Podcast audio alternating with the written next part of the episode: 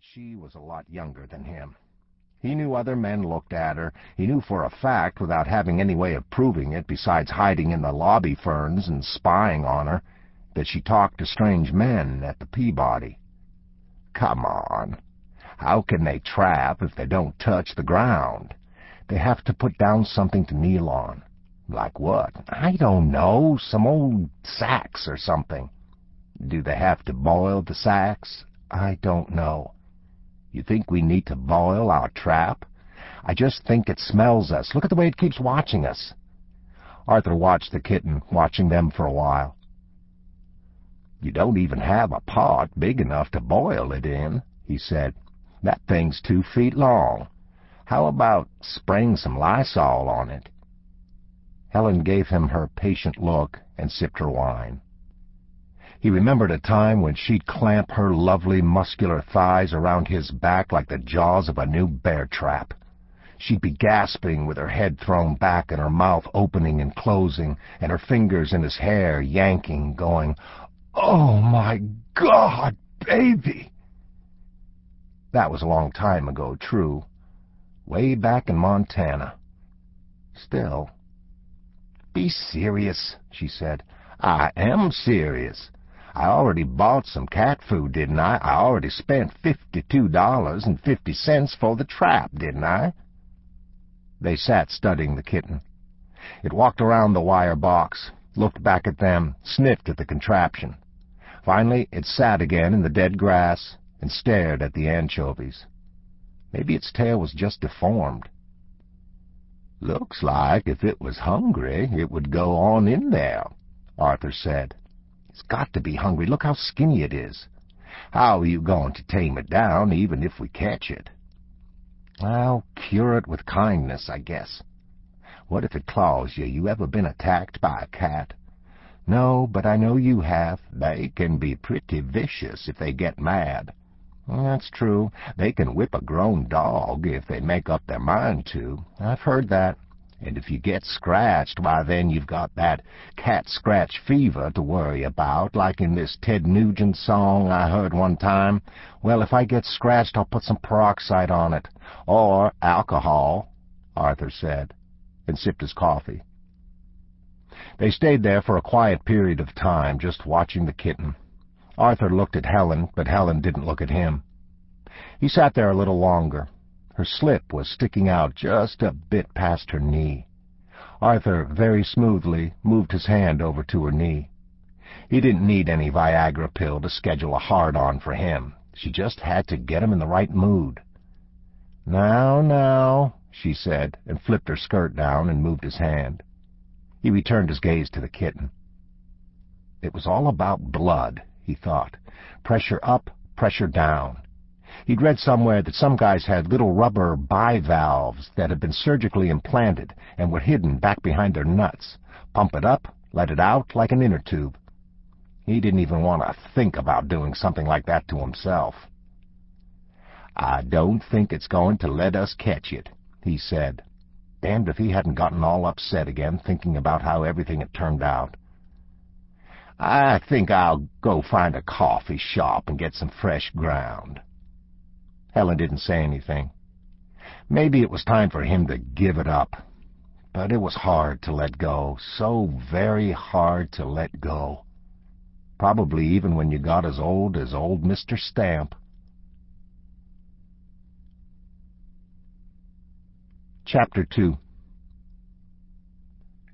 Later, near nightfall, he was in a coffee shop near Cooper and Young, sipping a cup, sitting on a stool.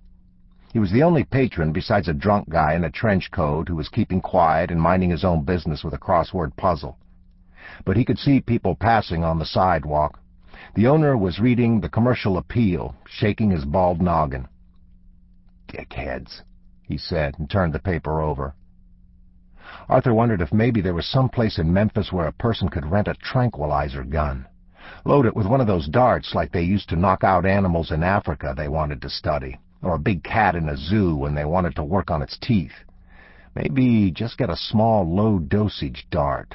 Nothing too big. Something for a kitten. Hell, he reasoned, you wouldn't need anything big enough to knock down a rogue tusker.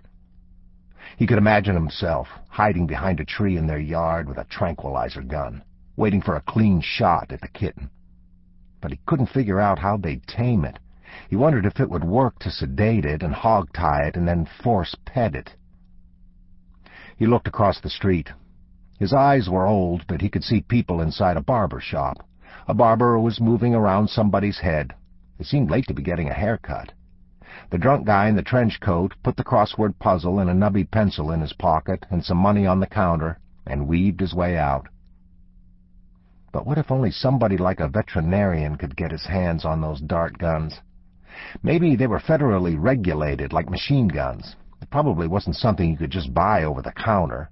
There couldn't be too much demand from the general public for an item like that. He worried over it and was glad to have it to worry over. It kept him from thinking about his repeated recent failures at getting into Helen's exquisite bush. He couldn't remember the last time he'd gotten a boner, and wished he'd written it down. The stripper he'd visited hadn't done him any good. The doctor had mentioned vacuum pumps once. That sounded just a little bit dangerous. Plus, he didn't like anybody messing with his jewels. He ordered a cup to go and looked across the street. A man in a trench coat stood on the sidewalk. It looked like the drunk guy again, but it was hard to tell from here. The owner set the coffee in front of Arthur, and he pulled a dollar from his pocket for a tip and put it on the counter. He picked up the cup and his fresh ground, walked out. Checked his watch. Had to get on home quick. Shit. The Wild Bunch was fixing to come on at seven.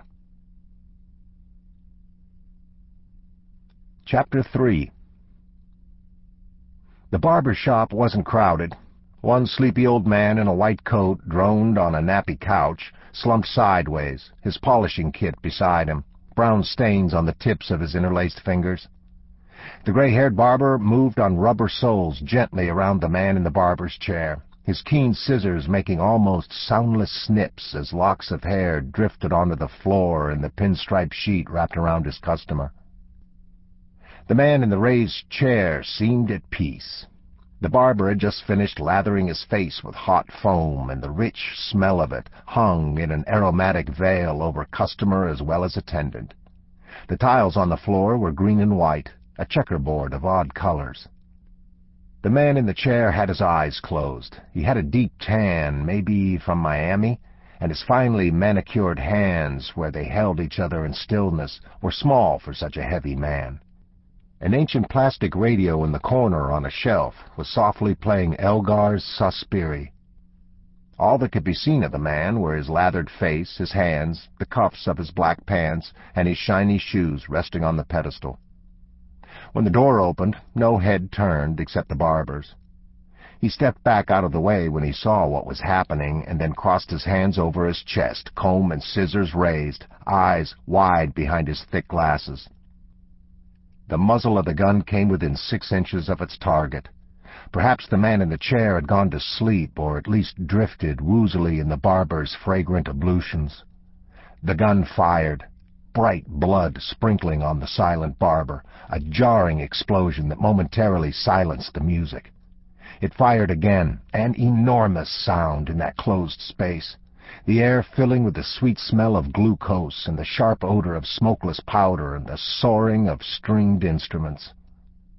It fired again, and then the barber stood with hot blood dripping from his glasses, his hands still crossed at his chest. The shoe shiner clutched his belly, but did not open his eyes. The killer, who wore a trench coat and a mask kind of like the Lone Ranger's, turned and weaved out of the door while taking off the mask stepped between two parked cars, and was gone.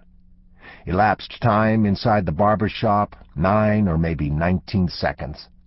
The barber would tell the police later that it happened so quickly it was hard to say.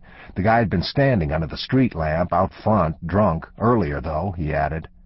Looked like he was working a crossword puzzle.